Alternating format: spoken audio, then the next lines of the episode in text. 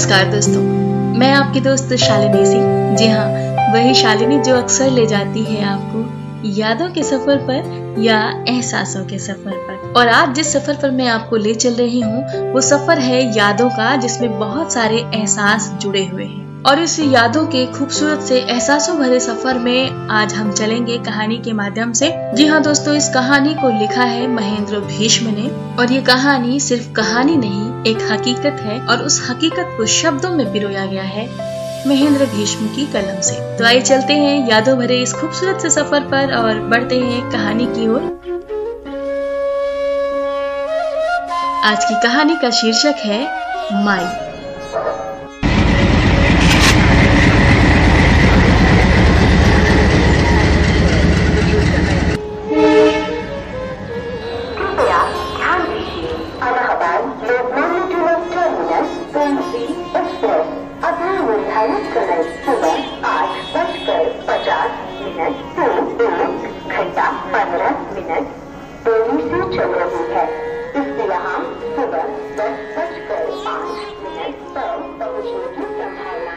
Train के आने में विलंब था, कारण रेलवे का आधुनिकीकरण और अनुरक्षण, अर्थात विकास कार्य, विकसित होने के पूर्व का विकास काल आने वाले कल के लिए अच्छा होता है, जो वर्तमान की कठिनाइयों को पैदा करता ही है। विलंबित होती जा रही ट्रेन की खींच मैंने रेलवे के कार्यरत अपने इंजीनियर मित्र रघुराज पर फ़ोन में उतारी। स्वभाव से अति विनम्र मित्र दिलासा देता हुआ बोला हो रहे विकास कार्यों के बाद का सुख देखिएगा।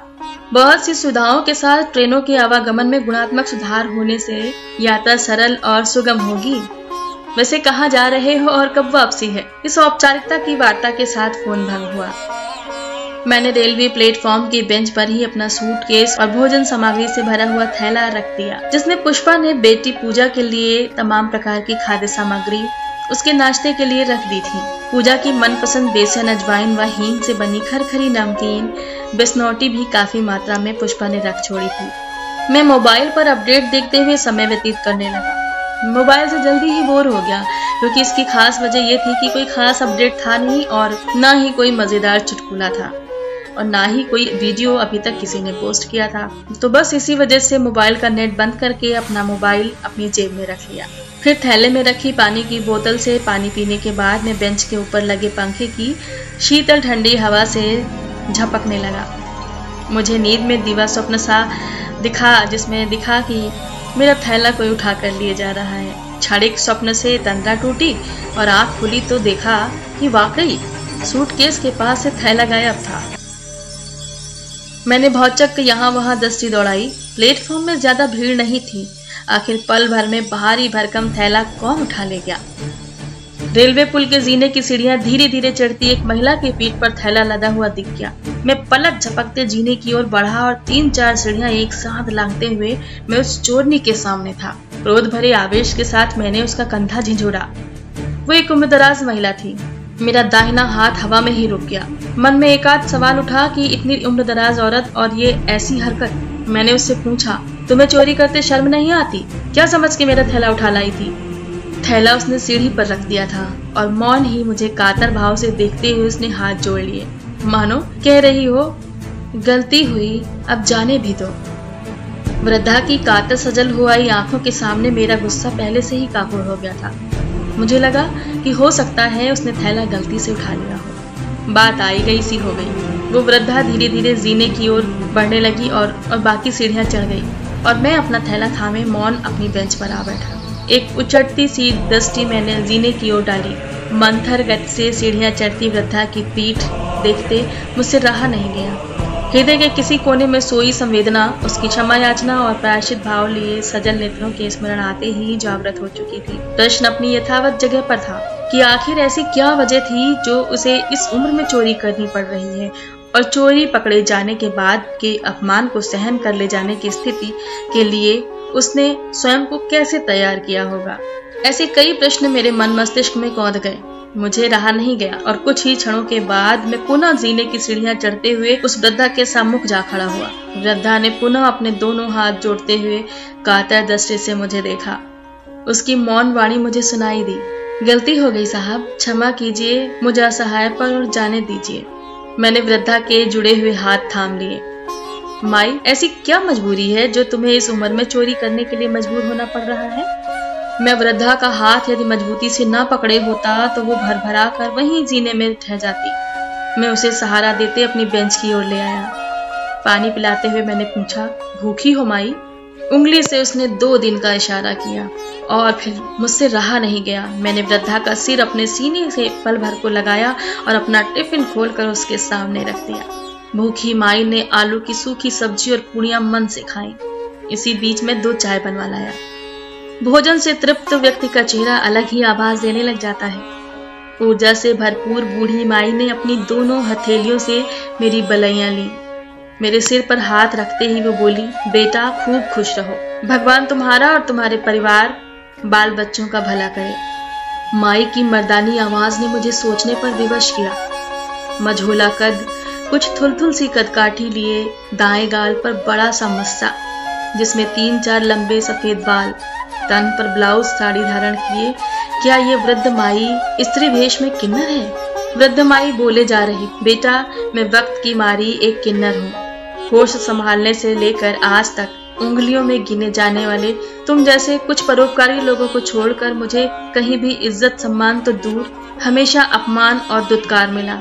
घर, परिवार और समाज से शोषित, प्रताड़ित, तिरस्कृत और बहिष्कृत रही हूँ।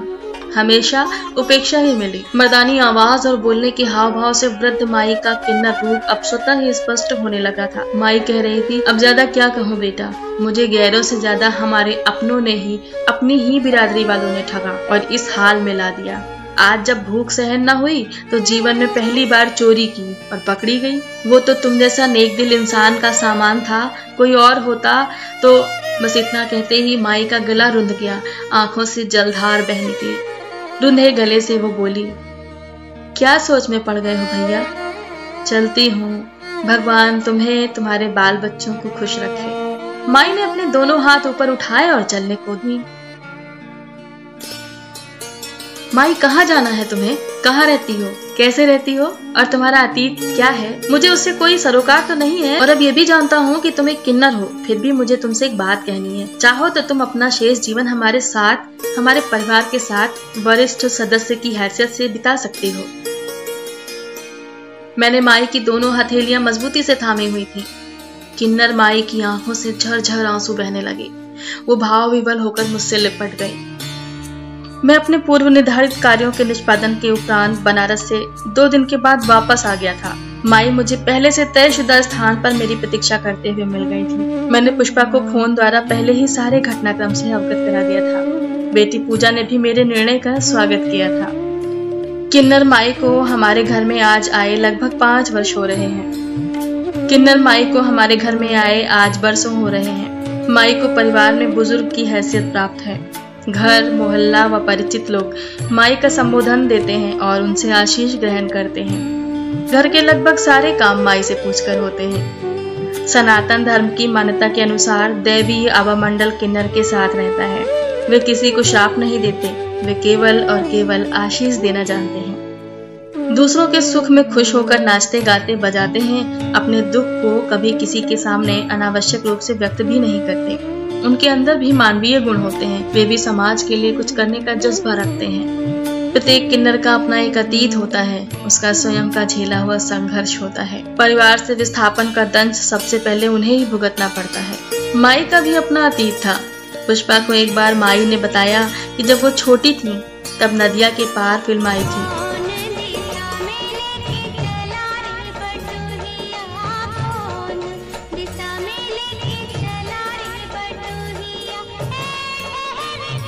वो भी फ़िल्म की नायिका जैसी उछल कूद करने वाली भरपूर शरारती थी।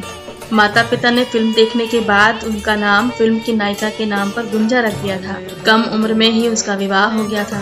विवाह के बाद पता चला कि वो न नर है और न नारी, बल्कि वो एक किन्नर है। पहली शादी छूटी, फिर दूसरी बार ऐसे ही बिठा दी गई। तीसरी बार बेची गई। और अंततः उसे किन्नरों का डेरा अपने लिए सही ठौर लगा। बाद का जीवन किन्नर समाज में रहकर बधाई में जाकर किन्नर गुरुओं की सेवा टहल में करते हुए कटा। लेकिन बुढ़ापा आते ही वो डेरे पर बोझ समझी जाने लगी और एक दिन बहुत बीमार होने पर उसे शहर लाकर एक सरकारी अस्पताल में भर्ती कराकर डेरे के कारिंदे रफू चक्कर हो गए। अस्पताल में वो मरते मरते बची। अस्पताल से बाहर आते ही उसकी नरकीय ज़िंदगी शुरू हो गई। कुछ अच्छे कर्म किए थे शायद, जो उसे उस दिन स्टेशन पे भैया मिल गए थे। किन्नर माई आज भी बहुत खुश है हमारे साथ। जब से माई हमारे परिवार में सम्मिलित हुई है, तभी से तभी से ईश्वर की असीम अनुकंपा हम पर बरस रही है। सनातनी परंपरा के अनुपालन में ये विश्वास दृढ़ है कि दैवी शक्ति से सुशोभित किन्नर का आशीर्वाद फलदायी होता है, जो किसी किसी को कभी कभार मिलता है। जबकि मुझे और मेरे परिवार में तो ये कृपा किन्नर माई से प्रतिदिन प्रतिपल मिल रही है। मेरी पदोन्नति हो या बेटी का न्यायिक सेवा में चयन और अच्छे वर्ष से विवाह। ऐसा मेरा विश्वास है कि ये सभी सुफल किन्नर माई के होते हुए सुलभ हो रहे हैं। मैं अनाथालय में पला बढ़ा हूँ। मैंने कभी अपने माँ बाप को नहीं देखा। उनकी कोई छवि स्मृति मेरे मानस पटल में नहीं है। पर हाँ इधर एक विश्वास पनपा है कि दोनों की प्रतिमूर्ति मुझे किन्नर माई में झलकती है। दोस्तों, ये सच्ची कहानी आपको कैसी लगी बताइएगा ज़रूर। ये कहानी महेंद्र भीष्म जी ने लिखी है। उनके मित्र के साथ घटी हुई एक सच्ची घटना को आधार बनाकर। इसीलिए ये कहानी सिर्फ़ कहानी नहीं है, जीवन की एक हकीकत है, किन्नर समाज की एक बड़ी हकीकत है। दोस्तों, बहुत ज़रूरत है किन्नर समाज को समझने की, उनके साथ हमें रिश्ता जोड़ने की और उनके मानवीय मूल्यों को महसूस करने की। क्योंकि हम सभी मनुष्य हैं और मनुष्य में हम कितना भी भेद कर लें, लेकिन एक बात जो सब में कॉमन होती है, वो होते हैं मानवीय मूल्य, मानवीय जरूरतें और मानवीय संवेदनाएँ और इन्हीं मूल्यों, संवेदनाओं को समझते हुए हमें समाज के हर वर्ग के साथ अपनी भावनाओं को जोड़े रखना है, प्यार से आगे बढ़ना है।